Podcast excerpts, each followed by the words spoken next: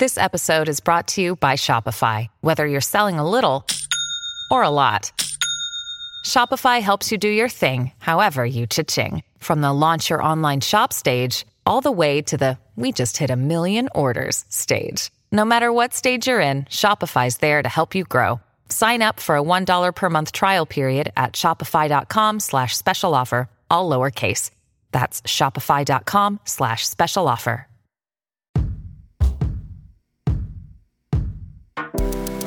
What's up, everybody? Welcome back to the ThruLine Podcast. We're in June. It's starting to get nice. It's not June gloom.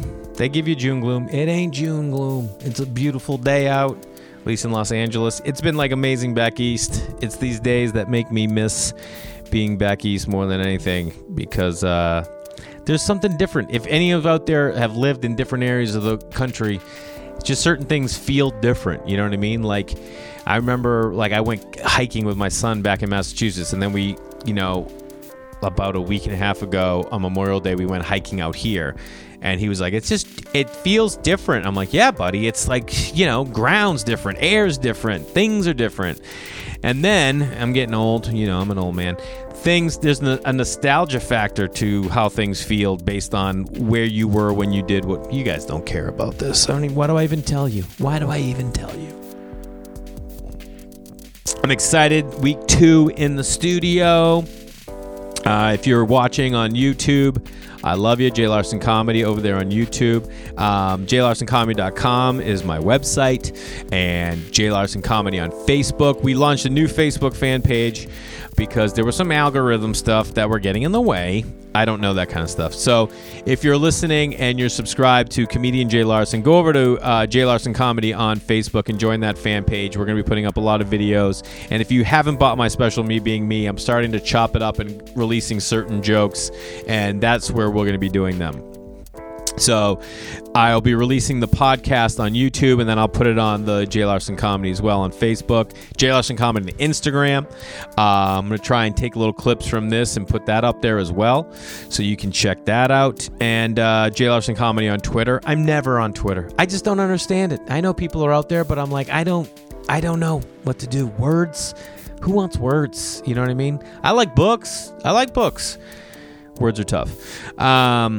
So all that stuff, if you're in town in Los Angeles, please come check me out. I'm usually at the Comedy Store or at the Improv or Comedy Magic Club. I'll put an Instagram story up with where I'm going to be or an Instagram post. So you guys know that.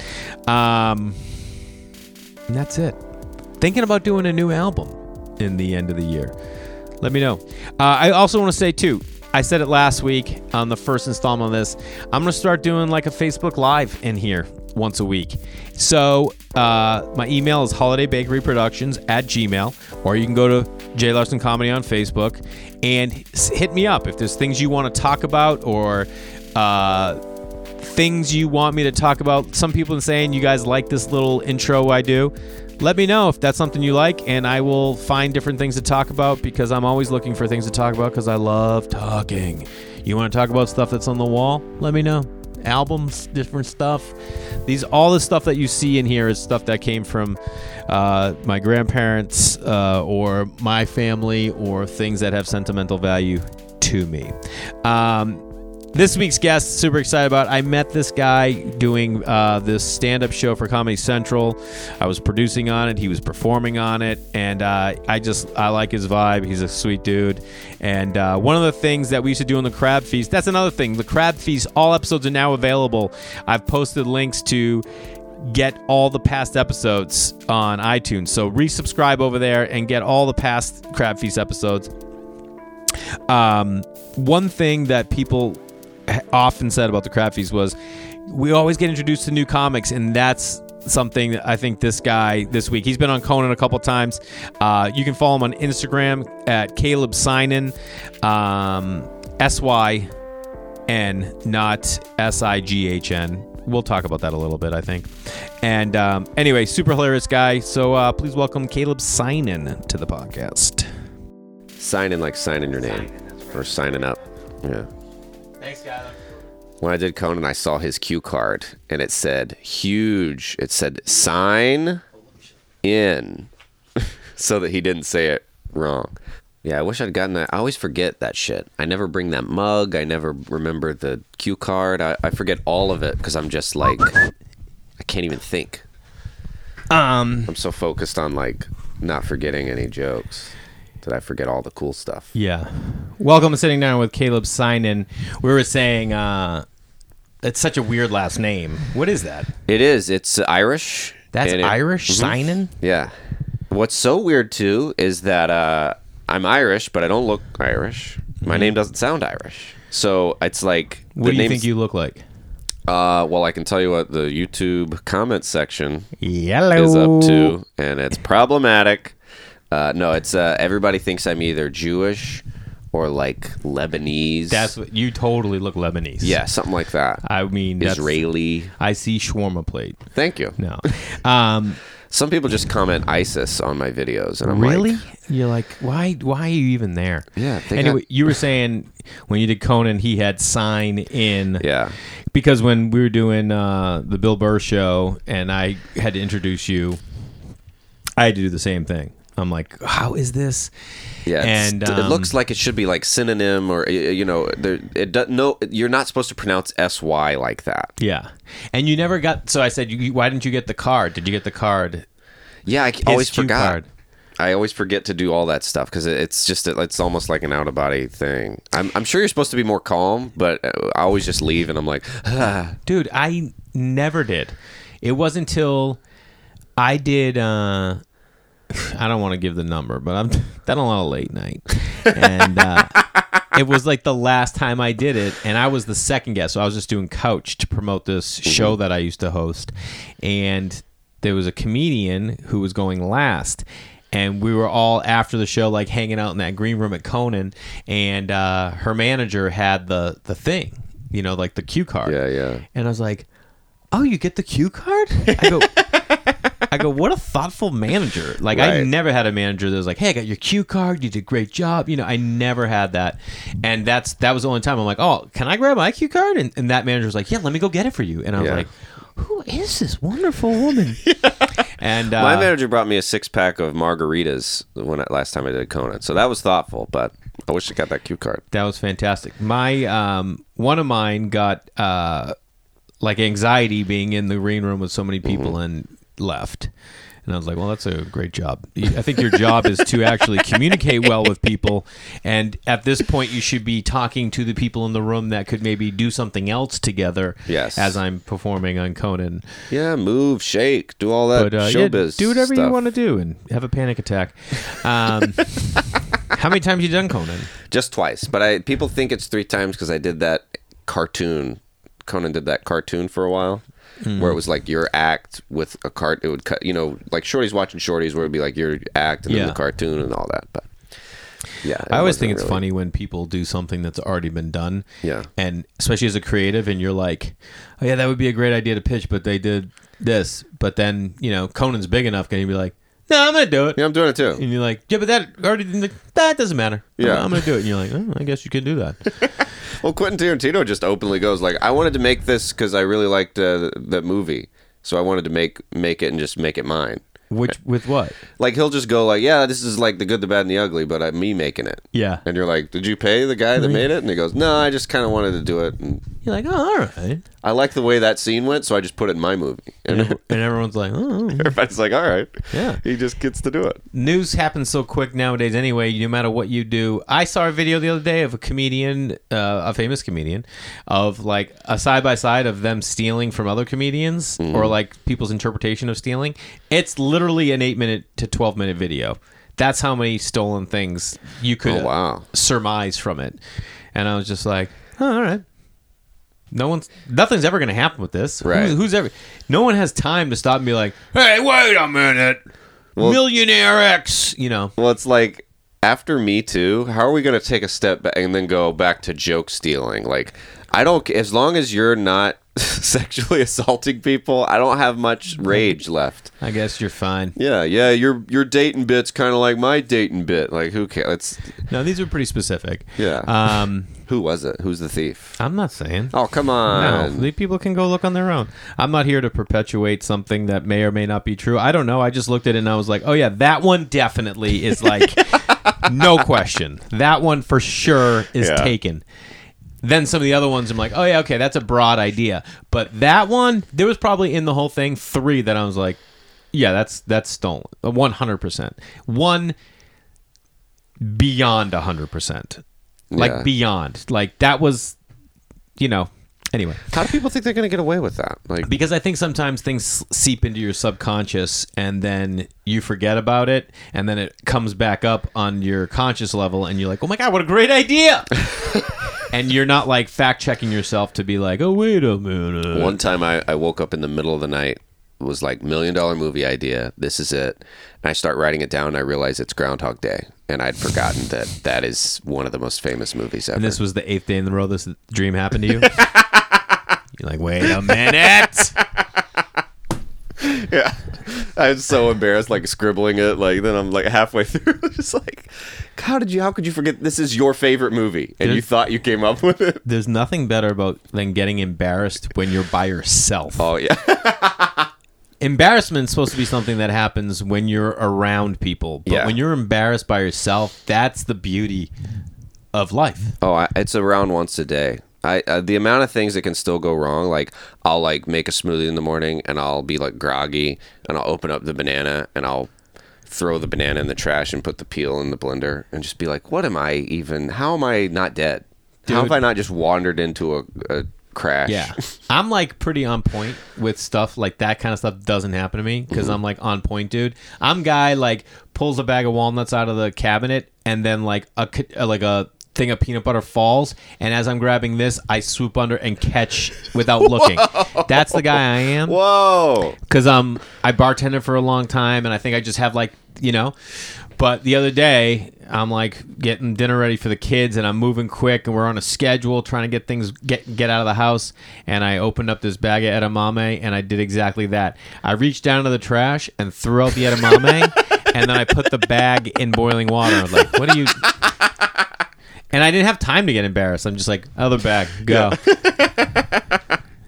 Yeah, it's horrible. It's the amount of things where I'm like, if this gets worse, I'm going to die. Eventually, this is going to coincide. Well, I'm going to die, but I think it's going to be in a really embarrassing way. Yeah. So you're from Georgia originally. All day. Which is one of my favorite. Like in high school, I grew up in Massachusetts, but in high school, the Braves were like awesome in like 91, 92. Oh, they were so good. And I'm like an old school person, you know what I mean? I like old, clearly. I like old stuff. And I used to just appreciate, no freshman in high school was like, you know what I love about the Braves? They hit and run. They steal. They sack bunt. You know what I mean? That's what I loved about that team. And so, I kind of fell in love. I used to love when I was a kid growing up. This is way too young for you, but Dale Murphy was a Brave back in the day. Oh, yeah, I had his card. Oh, okay, yeah. And he was so awesome. So I love the Braves. So I always had this thing for the Braves. And then I'd never been to Georgia. And then I went to Atlanta 8 years ago. And I couldn't believe how much I loved it. I was like, my God, I feel at home here. Yeah, I love Atlanta. It's so great. I've always fantasized about because Ron White lived there for a few years because he just got sick of long flights to East Coast gigs, so he just bought a house in Atlanta. That's a tough life Ron White has. Yeah, and he would do open mics. We'd see him all the time, and I'm like, oh man, I'd love to get to that where you can just have a house for the hell of it. Yeah, no kidding, right? And so did you start stand up there? Mm-hmm. Yeah. And where'd you grew up? What, 2 hours from Atlanta? Yeah, kind of it's closer to Greenville than Atlanta, but it's still in Georgia. It's Royston. It's like this, just a small town, Yeah, rural. Very rural. Yeah. What's that like? I mean, did you have neighbors? Yeah, but they're calling them neighbors is they're far. So, your neighbor is very far from you. You can see their house, but they're not it's not like in any sitcom where it's the neighbor. Like if your neighbor came over, something was very wrong. Yeah. Something is awry. They're like, Jimmy got trapped under a trap. Yes, that's when your neighbor says, hey. Yeah. And that's not good. But yeah. Did you have a tractor? No tractor. Who mowed the lawn? We had like we had a riding mower that you had to start it with a screwdriver. Hell yeah! And to make it stop, you had to literally pull the spark plug out. Holy shit! Because it was really just an old shitty riding mower. And dude, I built this shed that I use as an office for like a couple years, and then like I had to get rid of it, and I sold it to this kid in his 40s and his dad who's like in his 60s, and his dad like lived in a yurt up in Santa Monica Mountains, right, for like 9 years, and his job is he builds rope courses across the country at camps, right? He's just like this fresh dude, pulled up in like a Ford Ranger pickup, like a 94, and he had like a trailer behind it, and he was just this like total hippie dude, right? So we're sitting there, and I'm helping them take this thing and load it up into this trailer, and the son goes to his dad, he's like, "Dad, you got a Phillips head?" And he goes, "Yeah." And he goes, "Where is it?" He goes, "Right behind the driver's seat." And he's going over, and he reaches back there, and he's getting it. And he's like, "Why do you keep a Phillips head behind your driver's seat?" And I go, "Because that's how he starts the truck, bro." And the old guy turned to me, goes, "How'd you know that?" I go, "Because I know you, man." Yeah. I love these two dudes, and I was just like, I had a friend, my buddy TJ Sheedy, what's up T, greatest baseball player I've ever known. He had this old Hyundai growing in like when we were in high school, and it for a while you needed a screwdriver to start it. You know what I mean? And just like anytime you need a screwdriver to start anything, you're just like, yeah, you're a solid person. Yeah, if you tell me that, then I know I already have a lot in common with you. Just it's all you need to know about somebody. Have you ever had to start with something with a screwdriver? Like, oh yeah, all right, good. I know I get it. Right. You know, you had enough money to get that sit down, but not enough money to get one that worked. Yeah.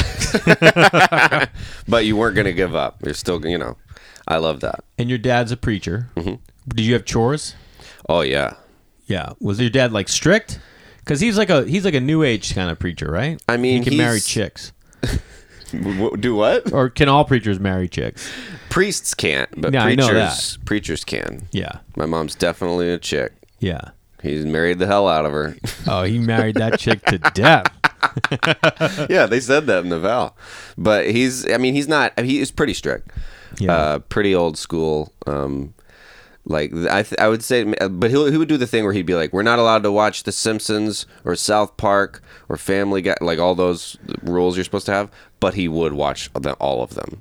Oh, okay. But he would like he knows they're funny. But you couldn't watch them.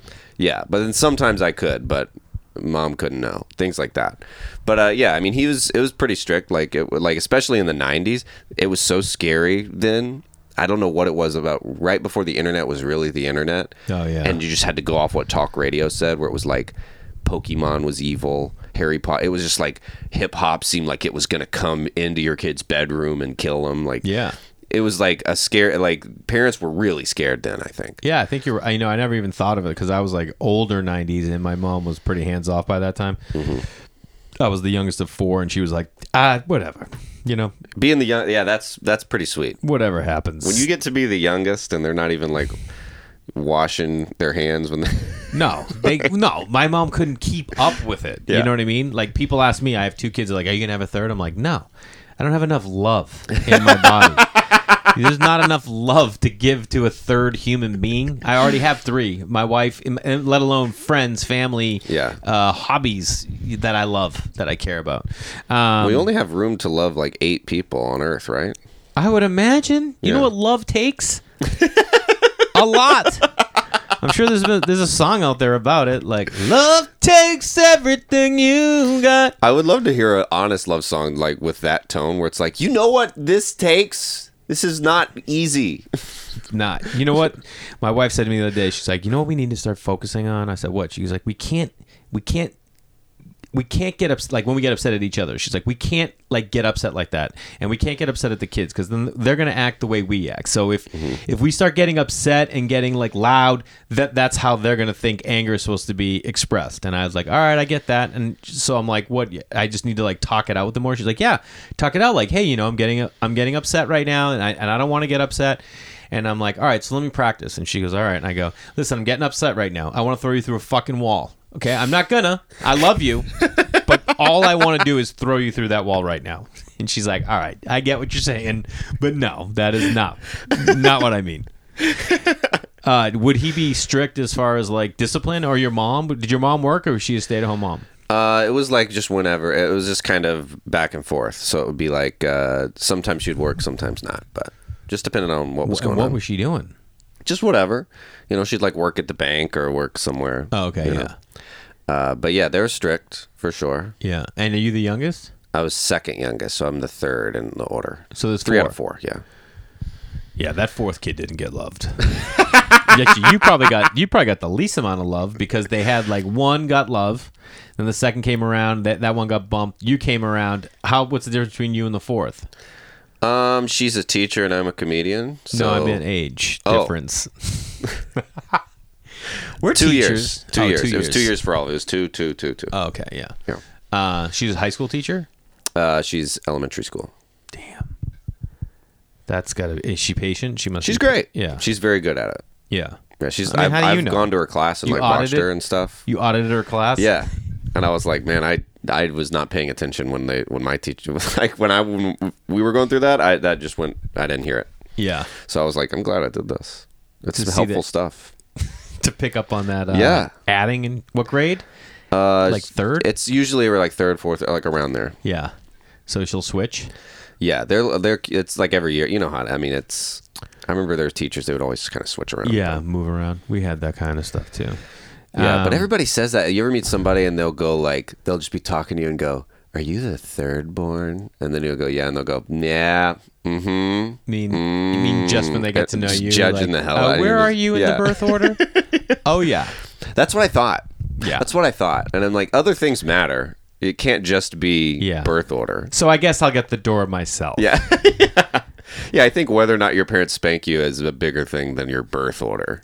I think, dude, I wrote a sitcom called Birth Order. Oh, yeah? Yeah. I mean, I didn't write it. I wrote the outline and I was going to pitch it. I told I want to pitch this idea called Birth Order. Mm-hmm. It was about a guy who was a psychologist and then retired because he wanted to spend more time with his family and write this book about birth order. But he doesn't care about spending time with his family. All he wants to do is like be like, "Now, do you remember when you were a child?" And like, it's like always about how he neglected his kids, and like, "And you got upset." And they're like, "Yeah." And he goes, "I think that's because you were the second." Like, "No, it's because I wanted love, Dad." And he's like, "I don't think so." No, firstborns are always there's always something. And your folks are still there? Yeah, they're still there. Same house? Same house. Yeah, it was the same house since I was like 7. Same mower? No, new mower. Ah. I mean, that if you're starting it with a screwdriver, it doesn't have long left. Well, you know, you mean longevity? I think so. Would you want to take long left back? Is long short for longevity? No, but you said it doesn't have long left. Who is ever saying, "Yeah, man, you know, that thing hasn't got long left"? Yeah. But they might say, "Nah, it doesn't have longevity." Did you mow the lawn? Yeah, sometimes. And did you like it? Yeah. I liked riding. I didn't like the pusher. Yeah. The riding is fine, and you can really get some thinking done. Totally. You know, I wouldn't even realize I was meditating. You know, like I didn't even know that was real. Yeah. But I wasn't good at it. I was not. It's all green, so I wouldn't know until way later that I did a terrible. It looks like shit. Because why? You wouldn't keep straight lines? Yeah, you wouldn't keep straight, and then you just see like a 100-yard long streak where it was just like a few blades, and you just really almost got it for a long time. I used to love mowing my lawn, and then like I get into the kitchen and like I'd be all sweaty and I pour a glass of water and I'd look out because sometimes I go diagonal. Yeah, you know what I mean. The whole backyard looked like Fenway Park, and I was like, "Look at that goddamn yard." I was 14, and I was like I was like a proud dad, like, "Look at that goddamn yard. I killed it." If you do a good job, it looks really good. Like, and it does make you feel really great. Oh yeah, when neighbors are, like when people are like staring at your yard when they go by, like, "Look at that shit." You're like, "That's right."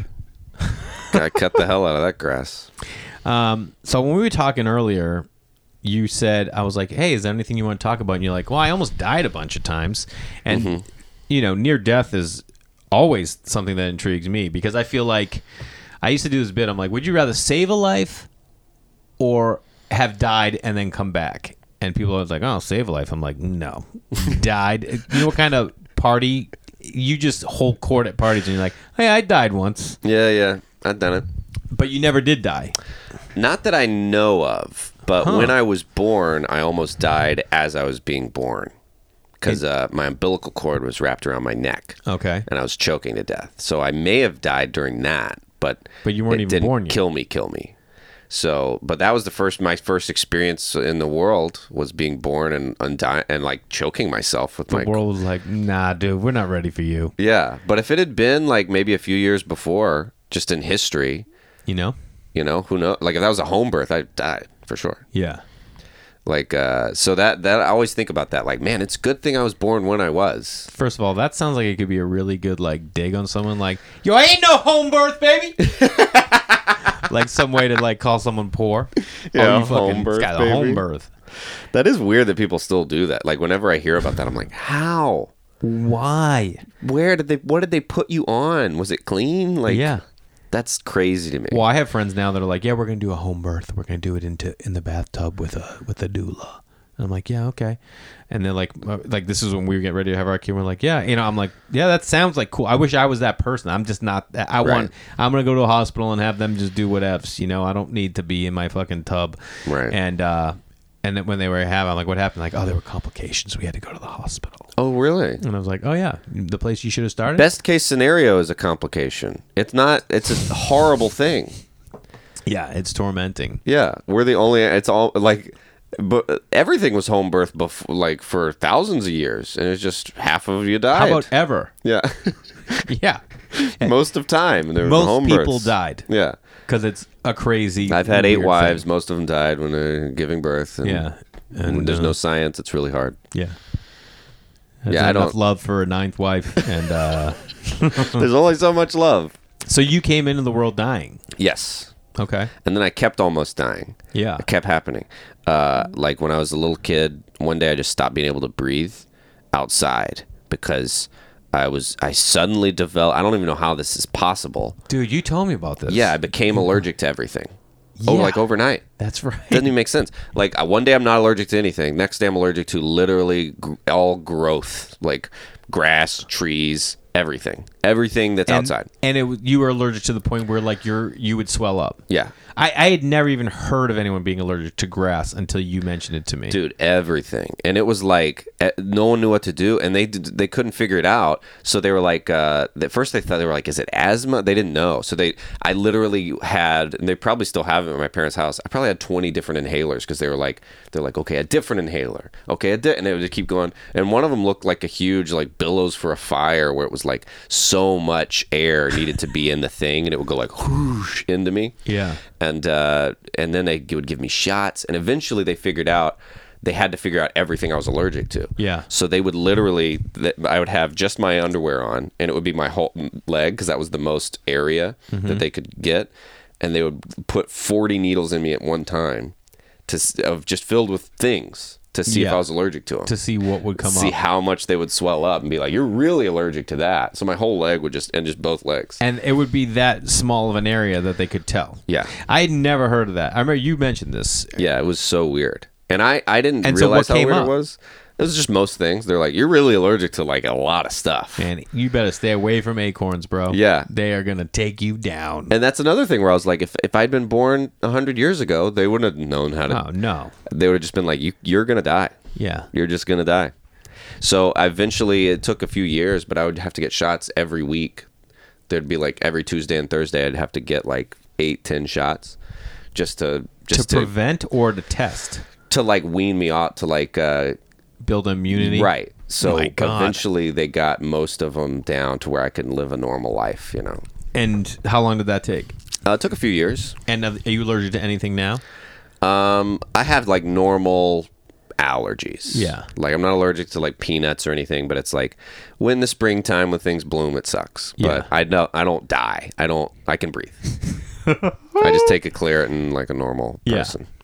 But yeah, it's just another one of those things where I'm like, how did my parents, like, they seemed pretty calm throughout it. Like, I was like, were they worried I was going to, or they were just like, well, we'll figure it out. Yeah, I mean, we got 2 already. Yeah. Well, and your dad's a preacher, so he's probably like, well, if the Lord have it beeth. Yeah. Yeah, he's testing me. He's trying to, he really wants Caleb dead. Yeah. I don't know what's going on, but the devil is trying to. Shit, maybe I should have named him something else.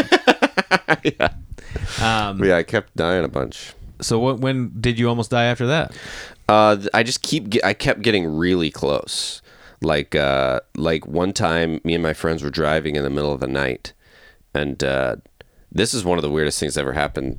Like, we're just in his Jeep driving down the road. How old are you? So you're like 17 or something? Teenager. Okay. Like when you're like, me and my friends in a car. Hell yeah. What kind of Jeep? Great time. I have a Jeep, like, and I love Jeeps. Just an old Jeep, like a 90s Jeep. So it was square headlights, so yes. Probably like 94? Okay. Square, nice Jeep. A lot of fun. And we're just driving down the road, and it was literally like we drove through a portal or something. Somehow, we're just on the other side of the road. Like, we didn't lurch over. There wasn't a noise. There was, like... It was one of the weirdest things I've ever experienced. And we still talk about it sometimes. We're like, what could that have been? Who was driving? My buddy Will. Okay. So I'm in the backseat. And somehow, suddenly, we're just in oncoming traffic. It was one of the weirdest. It was like an alternate universe. He wasn't somehow drifting. We're over here. He wasn't baked. There wasn't even a noise or a feel. It was just like, how is this happening now? Yeah. And we all almost died. It was one of the craziest things. The lurching was when we had to go back. Yeah. Because he was like, it was so weird. He had to put a directional on. I was like, this guy's not letting me in. Yeah. You're like, well, he better, because we're going to crash. Yeah. So it's just this like insane stuff like that. Were there cars coming? How close did you get? I'm very close. I mean, it was like, I for sure thought we were going to die. Did you go on the other side of the cars, or did you stay just back onto your side? We got back. It was fine. But I'm saying, like, to avoid a car, did you have to swerve over to the other side of their lane and then go back? Or we back? We went back. It was, like, hectic. Yeah. But we got there. My two buddies one time were driving, like, through, like, a wooded area, you know? And they're driving down the right side of the road. Mm-hmm. And they were a little baked. And, like, they looked up and they're like, dude, this car's coming right at us. There's a car coming right at them. Mm-hmm. They're like, what do we do here? And they're like, he'll move. And they kept going. They're like, he's not moving. And so they just like stayed, because they didn't want to leave their lane. And then when they got close to it, they just said, fuck it. And they swerved to the right and up onto the lawn of a house. And they came to a stop. And this guy had pulled over to pick someone up in front of that house. So he was just sitting there waiting. So they stopped. And now they have to turn and look at him, and they look at him, and he's just like, because he'd been sitting there just like waiting, and all of a sudden being like, whoa, whoa, whoa, whoa, whoa, what's this guy doing? What's this guy doing? And then he just, for some reason, just swerves to the right of the car and then parks on the lawn. Yeah. And they said it was like a total trip. Like, they were freaked, and this guy was like even beyond freaked. Yeah. You know. Yeah, that's insane. Weed, bro. It is funny when you're like, this is happening, and it's like that happens all the time. I had a lady the other day, like, I'm walking down the street, and a woman comes up, tries to punch me in the face that I've never met in my life. What are you talking about? And it was like, you know, sometimes you can just tell from someone's walk that they're nuts. Yeah, there's always, it can be anything. A crazy walk, yeah. And you're like, they're crazy. And I was like, oh, she's probably gonna bother me, yeah, and try and talk to me. And she went up and tried to punch me in the face. She swung at you? Swung hard. And I ducked it, which I was amazed I could do, because I haven't been in a fist fight since 7th grade. Did you come back and go body on her? No. It's L.A. No. It was... I tried to help her. So I duck, she misses, and then she calls me a bitch and keeps walking. It was one of the weirdest things that ever happened to me. I couldn't believe it. Well, I was like... What was she wearing? She was wearing like a shirt and jeans, like... Dressed normal. She was walking. I remember she was walking like a weird. I was like, uh-oh. That sounds like the greatest woman in the world to me. She's like, you know what? Look at this bitch. I'm going to just punch him in the face. And then couldn't get the punch in and was like, bitch. Yeah. And I was like, what am I supposed to let you hit me? I'm not a bitch for ducking. Yeah. I didn't want to get hit. Did you say anything like that? No. I didn't know what to say. No one just comes up and tries to punch you. That's very rare. No, and that's all the more reason why she's original. She's creative. She's got a good hook in this town. That is unreal, man. Yeah, that was like a few weeks ago. You just got a hittable face, I guess. I didn't even know. Yeah. I thought I was a nice guy. But yeah, that was... Well, you can be and still have a hittable face. Well, who doesn't have a hittable face? It's true. It's got to hit some faces. That's so crazy that someone is just like either so angry or just is trying to get any kind of reaction out of the universe and the world that they're like, maybe if I punch this person in the face, it'll turn, something will come back. But in the long run, it made me very happy. I love telling people about it. It was a cool thing. I'll never forget it. Yeah. I really felt alive. I just picture you after that, like going to get coffee and like the barista like turns and like you have like something in their hair and you're like, oh man, you're like because now you're just on edge about anybody. Right. And I want to show off my reflexes and be like, I can like miss. I'm like Muhammad Ali. You can't hit me. I'll win without landing a punch, bro. Yeah. You're going to get really frustrated with my agility. Yeah. Yeah, I'm pretty good. So tell me, all right, so that's near death number 2 is other side of the road. Yeah, and then there's another time where I had, I just one day I wake up and I literally, you know, I remember where I was. I was in Montreal and I woke up and I was one of those full body mirrors in the hotel. Mm-hmm. And I'm walking in the bathroom and I'm like, oh, I guess I fell asleep with like a penny stuck to my back. You know, where you're like, sometimes you wake up and there's a penny stuck to your back. That's just the first thing I thought of. Yeah. So I'm like trying to get it off and it really hurts. And I realized... It's also the opening line to the new novel I'm writing. Yeah.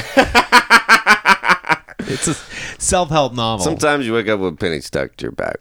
But, and it turns out it's a mole that has overnight, like, tripled in size. It was one of the weirdest things ever. And then I was like... Were you doing JFL? No, I was just there for doing the comedy club. Oh, okay. And so I'm like, well, that's bad. Yeah. I know enough about health. Give me a size. Are we looking like this? Like a quarter? Huge. Okay, it's like the size of a quarter. So I'm very confused. Mm-hmm. And I go to the doctor when I get back home. And he goes, yeah, we need to take it off. That's bad. That's real bad. And he goes, that's like an ugly duckling. That could be like cancer. And I'm like, you're saying... He was so casual. He was like, yeah, seriously. Yeah, man, like we got to... And then literally, like, and he starts doing this like 30 seconds later. He's like giving me the shot and just like carving and out. It's gone. Like he was like, we need. But he didn't take a biopsy or anything? He did, but he was like, we're going to need to take a biopsy on that. And I didn't know what that meant. I'm going to cut into your, and we're cutting it out. It's going to bleed. And he goes, and I'm like, he goes, yeah, it's going to bleed. And I'm like, how long? He goes, oh, it's going to bleed. Who is this guy? He was the most casual, and he's like, yeah, you know, we'll give you a Band-Aid, but you're going to need more, so just get some Band-Aids and put them back on. You're like, can you put some Neosporin? Like, nah, what are you, a pussy? Yeah, he was the most... Bet you can't even take a punch, you bitch. Yeah, it was like a doctor in the Old West. Yeah. Just like, dude, I don't know. Drink about it. And it was, so... and then he literally, when I left, he goes, take care. Like, it could be cancer. It looks like cancer to me. We'll tell you. Like, it was crazy. Gotta be honest, had someone in here last week, had the same thing. He's dead. He's gone now. Hell of a fucking spread at the funeral, though. And he was telling me about, what's the name of the when you have it, when it's the bad one that kills you? Was it... cancer? The name of the skin cancer that's really bad. Glaucoma?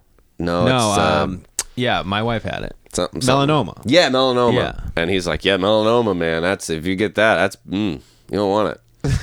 Like, I can't even believe this guy is a doctor. You don't want it. You don't want it. He's like, killed millions of people. Die of that. It's like, it was insane. I don't know if he was just, you know how they go, oh, you want a doctor this long after breakfast and not before this, so the food and their brain. I don't know what it was, but he was having a hell of a day just being like, pfft. You were like, he was like, listen, I'd love to go into more about it, but I got to get to lunch. Yeah. I'd love to tell you, but. He's seen a lot of death and it doesn't faze him anymore. He's like, all right. And so, and I'm very scared about it because it's like, that could happen. Yeah. So it was cancer, but they got it. It was fine. That was it? Yeah. And he called me on 9/11. It was this most recent 9/11. Left me a voicemail. I was doing a podcast. You can't. He left me a voicemail and goes, yeah, so we got it back. You know... Don't worry about it. It's benign. Like it was like I think he was eating something during the voicemail. Just couldn't care less. Yeah. Not. I mean, it kind of makes me laugh now, but at the time I was like, I hate this doctor. I hate him so much. But yeah, and then it turns out fine. I just got a scar and shit. But. So wait, did you have to then get on the phone with him after, or did he leave it on your voicemail that it wasn't cancer? Left it on the voicemail. Because you can't do that. Yeah. This guy's the shit. I kind of love this dude. It was like if you were like just like not like, all right, dude. That sounds like that's... Good luck with your cancer. I don't know. Listen, we took it off. It could come back. I'm not a cancer specialist, so I don't know. Dude, but, I'm a foot doctor. I'll cut things if I see them. What I suggest is get to see the Grand Canyon. He's like, get out there and see some stuff. Have you seen the Grand Canyon? No. Me neither. Everyone says you got to see it. Yeah. It's close, right? We can go. We could leave right now and go there by sunset. Really? No, I don't know. There's no way.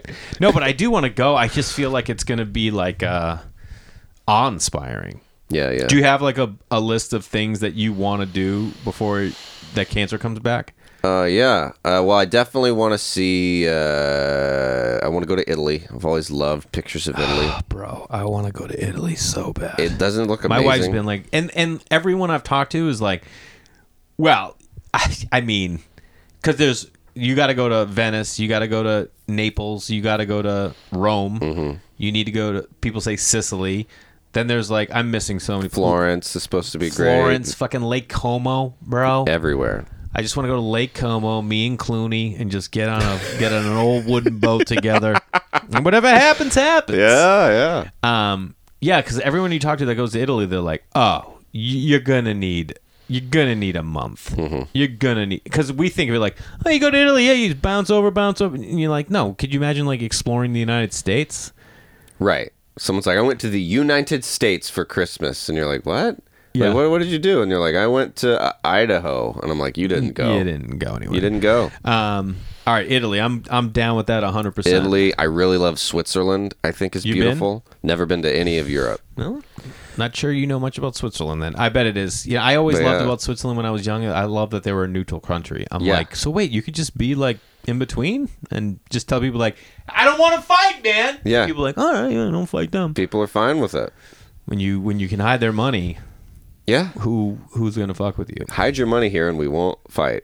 I mean, what a great policy. Whoever came up with, whoever was their leader that was like, I got a great like overall policy. Our foreign policy is nothing. Mm-hmm. And then we get money. Yeah. How about that? And everybody's like, sweet. Okay. Genius. But yeah, every picture I see of Switzerland, I'm like, oh my God. What about like skydiving? Is that on your list of like, you know, people have, my friend ran a marathon and they put it on like Facebook and they put like the thing was like, you know, was never a runner growing up, and then 2 years ago I decided I'm like I needed to challenge myself, and I always wanted to run a marathon, and I finally did it.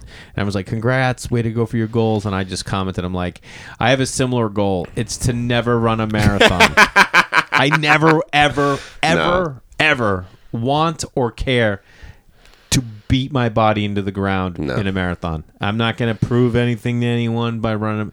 I'm good. Right. I think it's cool if people do it. Go for it.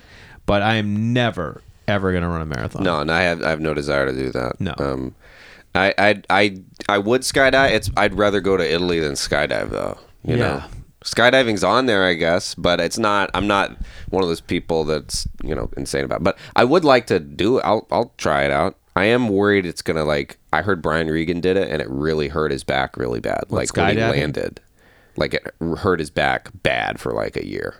Yeah, well, guess what? When you're his age, or once you're over 40, anything you do, you could get in a car accident, you're going to have I have a hip that's horrible, and I go to physical therapy, and every time I'm there, he's like, how's it feel? I'm like, just as bad as it did the first time I came in. He's like, all right, good. Yeah, let's do this. And you're just like, I guess I'm just old now. Yeah. You know, I had a buddy one time. I was like at a party. And he's like, what are you doing, man? You've been working out? And I'm like, I'm just like trying to get healthy because every time I go to do anything, it's like it hurts so bad. And he's like, that's everything now. Yeah. That's just the way it's going to be. So I get that. I skydived. It was fine. It was, well, yeah, I don't have a great back, so I'm like, I'm already like, I should either do it right now or it's not going to happen because it's not going to get better. Don't do it. There's no point. There's nothing about it. I think I'd rather go get a massage. Just go like, I think travel is the way to go with places. I want to go to Patagonia. Oh, yeah. Argentina. Yeah. My wife and I, we had talked about like going to Argentina a long time ago before we had kids.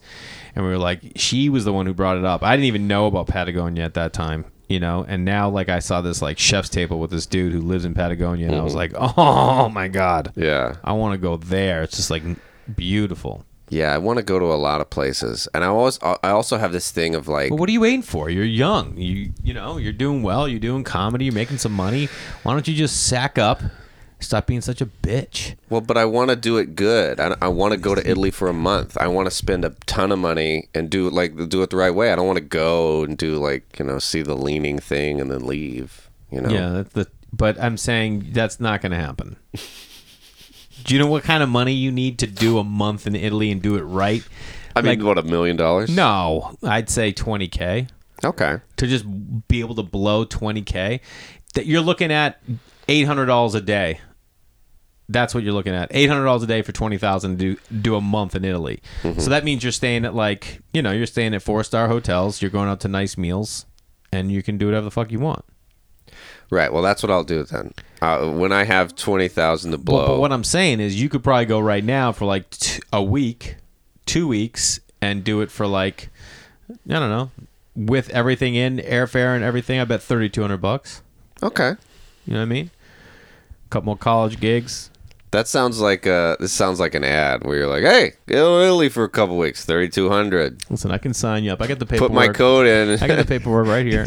Put in code Jay Larson for $20 off your Italy vacation. Have you ever traveled anywhere? Have you been anywhere unique? My favorite place I've been so far. I mean, I loved going to Japan and Korea. That was great. That was a wonderful experience. Mm-hmm. It's honestly not that different than Koreatown here. It really just isn't.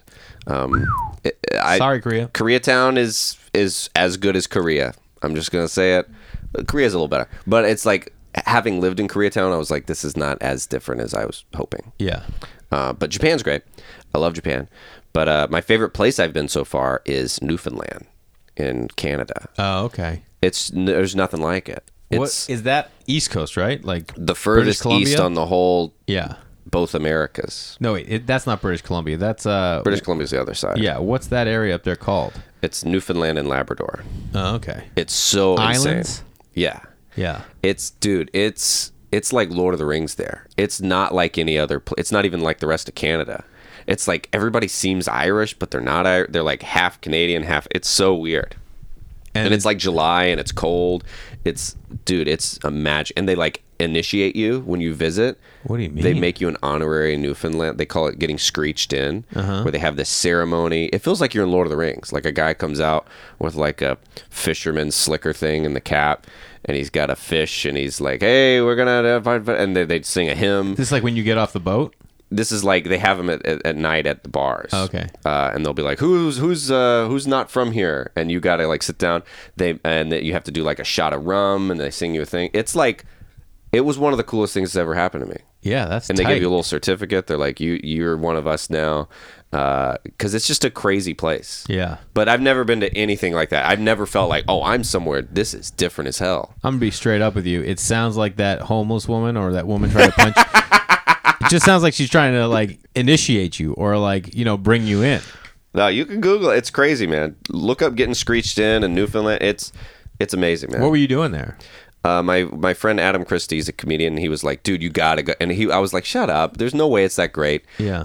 But he's from Canada. And he's like, dude, trust me. There's nothing like Newfoundland. It's insane. It's 4.5 hours. It's the only time zone in the Americas that's like a half because they're so far east.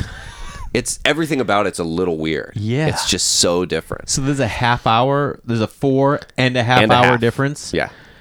That's kind of dope. Dude, everything's weird. And yeah. It feels different there.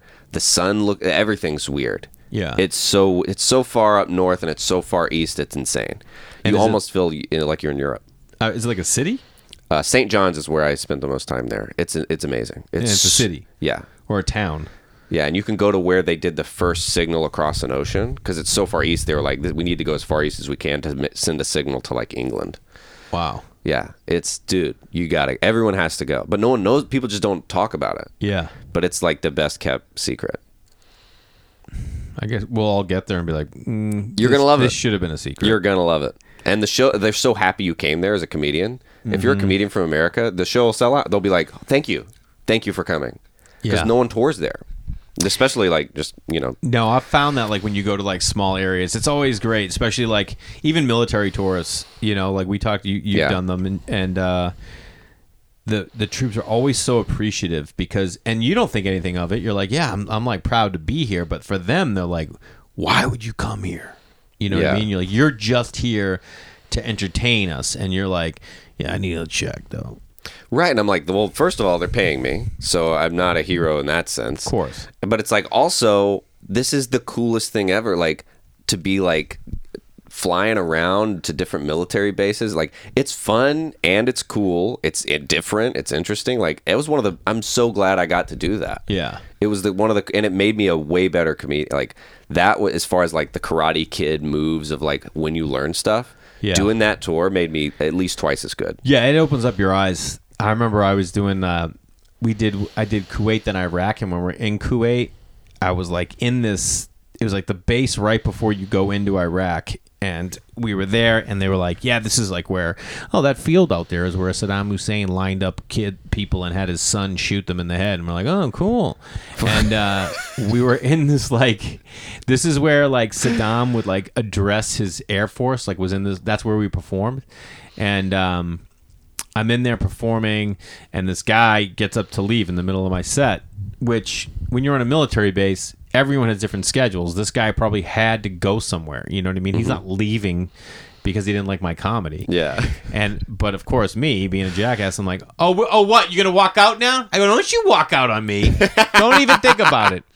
And he stopped at the back of the room and stood because soldiers are like crazy respectful and... Mm-hmm. And so he stopped, and I go, yeah, you see that? See how he listens to me? We know who's in charge. Yeah. And he had his M16, and he just goes, and the whole place just fell out. That guy crushed it. Oh, they were dying laughing. And then I was like, oh, you need that? You need that? But it was like... there was like an idea of like, yeah, certain bases and certain situations. I was like, oh, you're going to have to... How tough could a comedy club be when I'm in 98-degree weather outside in the heat and all these troops are sitting on rocks at 1 o'clock in the afternoon and they're like, hurry up, dude. Yeah. Like, we're glad you're here, but it's hot. And, you know, and then you're like, oh, this is how you, like, figure out how to earn it. Yeah. And you figure out that, like, this crowd, the thing they have in common, you can't, like, smash a heckler. You can't like blame the crowd. No. So you have to learn how do I do what I do and still make it work in this room without turning on, without letting it get to me, letting them know, like, because you still have to do that thing where like, no, I am in charge for now. Yeah. For a little bit, it is me. And to do that in front of like all these like literal alpha males with guns. Yeah.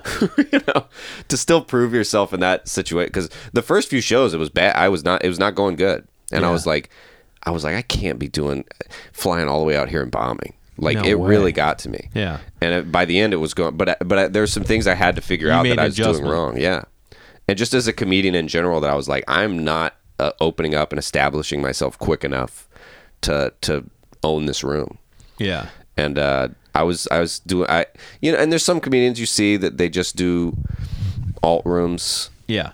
And I think I'd been doing that too much and was like, oh, I got to get whipped into shape here. Yeah, I feel like that's changed a ton recently, is that like you just can't, you either do main room, you do like club rooms, mm-hmm. or you're just not going to survive, because that alt blast that took off in like the, you know, 2007. I mean, it was going on earlier than that, like 2004, but... Anyway, I'm sure it was going on long before. It's still going on, and there's still great places to do comedy. But you're right; you got to be able to like dance and figure it out. You need to be able to do a crowd with no patience. Yeah, like a lot of alt rooms, unlimited patience. Yeah, they're like, yeah, go for it, explore yourself. And I'm like, it's like, and that was so fun too. After that tour, I was like, oh, there's no club that's going to be like, so many comedians are scared of different places, and it's like. Yeah, I'm fine with whatever you got now. Yeah, I could care less. Did you almost die on any of those tours? Not that I know of. They were. I mean, you would hear like a bomb go off and be like, I guess that was a test, and no one seemed worried around me. So I'm like, I don't know. We had the same. We got fired at, and people were like moving us in places. And coincidentally, the guy who was in charge of this base in Iraq was at our show. So we're in the green room, and he's now using that as like his command center. And I'm just kind of like with this other guy who'd been in tours. I'm like, what's going on? He's like, I don't know. And then this guy is like on a phone going, listen to me, dipshit. Was it or was it not XYZ? And we're just sitting there, I'm like, what's an XYZ? You know, and my buddy's like, it's like, you know, that's like code for like, was there a bomb or was there something like that? And I'm like, was there? And he's like, I don't know. He's like, okay, that's when and on the other end of that line, I can just picture some like kid who's like 19 who's there like, yeah, yes sir, you know, yeah. It was no big deal. They're like, yeah, we're still having a show. You know? It's like, that's literally part of their job, is dealing with the fact that, you know, you're going to get shot at or whatever. Yeah, yeah. It's just, that's so insane to me, too, that there's some that are still like, the ones in Japan and Korea, it wasn't like there was anything that acted, like, you know what I mean? Like, I don't think there was much happening. Yeah. Well, this was, for me, Iraq 2006. Yeah. So, you know, we went in earlier than that, and like some of the bases were like bases we took over, and then there were other bases that were just like pop-up bases that we had like just set up in certain areas, and those we would like fly in and you would leave that day. They're like, you don't stay, no one stays here except for military. And you're like, yeah, okay. And they're like, yeah, we got shot at a couple days ago, look, we had a building here before, now it's gone. And you're like, oh, cool, man. Yeah, that's glad wild. You're still here. Were there any other death near dying things that we missed? None that are as that. I mean, there's other things where it's like, oh, almost hit that, or you know, but like none that stick out as like, oh wow, that really could have been, it. Yeah, but yeah. There's other close ones, but it's also like, it's insane to me how many times I should have and could have, and that I was born at the perfectly right time. Yeah, you know, because if it had been before, there's sometimes I just don't have the thing yet to fix it. No, of course, and some people are gonna die. Well, I'm going to die. And when I do, I'm going to laugh very hard and be like, I can't believe it took this long. Fucking this is it? Yeah. Well, it should be some like super boring thing. Like you go to get your laundry at a laundromat on the road out of a thing, and you get trapped in there, and you're like, this is how I'm going to go. Right. Yeah. I've always thought it's going to be or something so dumb like, oh, it turns out that was poison. He accidentally ate poison. And then I'm going to just be dead. And not even fit, just be like out, you know. You're like, well, am I allergic to this? They're like, oh, you are now. Yeah. And that's why you're dying. Yeah. We found a new thing. You know, you didn't know that, but now you are. I also do feel like I know air travel's safe, but I do feel like that I fly a lot, and it's like, could just be one of the few plane crashes a year. I know, you know, I think that all the time now, especially like having kids, I get on planes, I'm like, what if this is the plane that goes down? And I'm like, yeah, but there was that crazy plane that was blowing up that Boeing just built, but right. I mean, how do you be like, what plane is... You can't even... It's not like you can ask someone. It's just one that blows up. Yeah, before I get on, I don't want to die today. Like, none of us do, sir. You know what I mean? But you ever hear those stories where they're like, it was 9/11, and the guy just had a weird feeling, and he said, I'm getting off this plane, and he got off in that plane. You know, you hear stories like that. And the other day, I was on a plane. Didn't crash. But I remember feeling like, I got to get off this plane. This is one of those planes. I could just see it. I could see the flight attendants, and I was like, I'm getting... I literally was like, I got to get off this plane. I know I'm going to lose money on it. But you didn't get off. No. And it didn't crash. But I was like, well, I really... As I was sitting down, I was just like, something's wrong. I should be on this plane. And I was wrong. Roll the dice. At the end of the day, basically what you said was like, fuck it. If this is it, it's it. Yeah, well, what if I do that, and then the next plane crashes, and then I'm like, oh, you idiot. I'm fucking so dumb. Yeah. So, and you never hear that story. No. Well, clearly. Who's going to tell it? Yeah. You know? They're like, yeah, he missed his actual flight, and the next one, that's the one that crashed. That's the one that got him. Yeah. Jeselnik does a great joke where he goes, you know, my mom was supposed to be on one of those flights from 9/11. At least I think she should have been. I heard him do it one night at the Improv. Oh, and what a great joke. Oh, my God, dude. I was like punching a wall. Yeah. It was getting me so hard. And they didn't get a great response. Like, I think he was like just working it out. Or sometimes when you don't, I mean, I think there's a lot less people that don't know him now than before. But like, if you don't understand Jeselnik's style and then you see it, some people might be like, what? Yeah. But Yeah, I love watching that kid. Yeah, he makes me laugh a lot. He kills me, dude. I love when something get and you don't even know why, where you're punching a wall and you're like, why did that one get me so much more?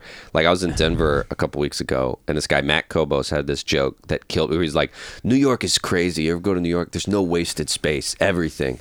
Like, you open up a manhole cover, there's a coffee shop. And he's like, one time, I swear to God, I was standing in front of a wall. A guy just said, excuse me, and opened that wall and went in that wall. And then he goes, everything. He's like, I opened up a condom, there was already a dick in it. And just the mental that's image funny. Of opening a condom. Totally, bro. That's always a thing. It killed me. I forget as a stand-up that like what we do is put images in people's heads for, and they take their own interpretation of our words and our presentation to create that thing inside them. Right. And there was this guy, his name's Alan Carr.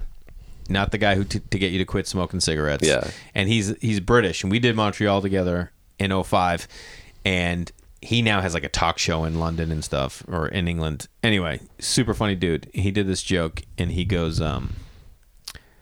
remember sex education class? It was always very awkward. Girls would go to one room, talk about their periods. Boys would go to another room, learn how to put a condom on. It was so awkward waiting for Mr. Johnson's dick to get hard.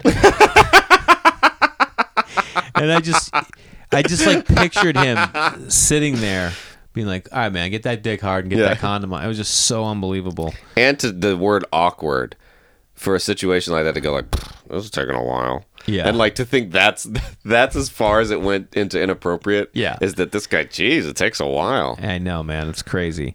I love that, man. Well, this has been great, dude. Best podcast we said ever. We're going to say weird cop stops, but we didn't get into it. I used to get pulled over like at least twice a month. Like, I used to get pulled over a lot. What were you driving? I was driving a 96 Buick Century, and I think they just looked sketchy to them. Yeah.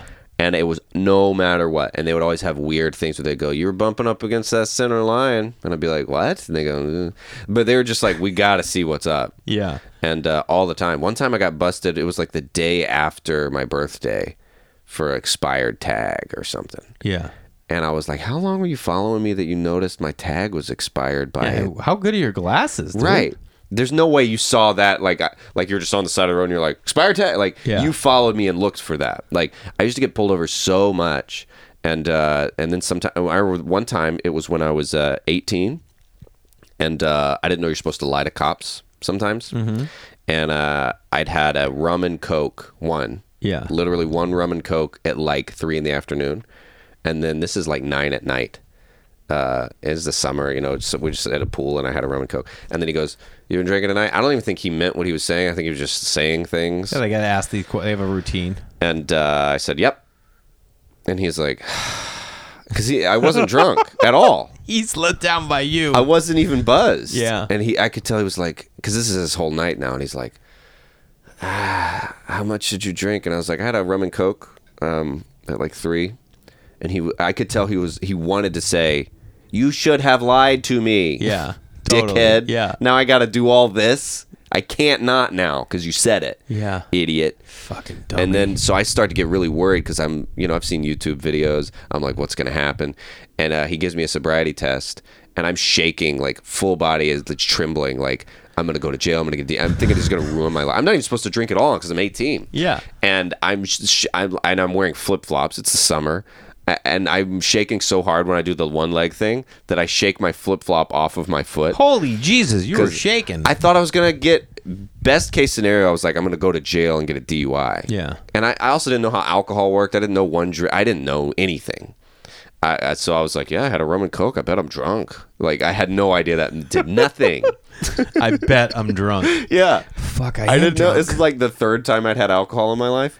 And so he was just so frustrated. And at the end, finally, he just goes, Just go. Get out of it. Go home. I've done enough already. And he was just like, dude, I guess a warning. But he was like, you got to take this more seriously. He's like, this is your whole life. You need to lie more. Yeah. And because that's what he said. He goes, you got to take this more seriously. And I was like, okay. Because my parents told me not to lie to cops. Yeah. But you got to sometimes. Yeah. If you had one rum and coke, you can't tell them. Yeah. Because it'll ruin both your nights. No, it's too much.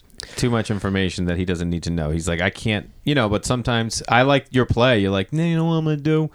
he never gets this. Yeah. He never gets the guy telling him what he did. I'm the tell. I held up a liquor store too. Well, I bet he went back and was like, "We got to change these questions because if somebody had one drink, we got to tell them to not say they did." Yeah, because it's now we're fucked. Yeah. Awesome, man. Well, this is great. Thank you so much for coming over and sitting down. Best podcast ever. The best sparkling water I've ever had in my life. That's how we do it over here. It really is very good. I gotta get it. I hope you enjoyed that second installment from the new studio. Caleb Signin. It's so funny when someone's like, "Yeah, I almost died at birth." You're like, "Oh, geez, maybe you shouldn't even be here." But I love him. Check out his stand-up. He's so great. And give him a follow on Instagram. Let him know you heard him on the ThruLine and you enjoyed him because he's great. And if you like the ThruLine and you love that we're doing this video in here, share it with people. Let them know. Rate, review it, subscribe it, comment below. Do all the stuff that people will see and be like, "Ooh, maybe I'll check it out." Because everybody wants to be involved with something. You guys are the best, and I'll catch you next week.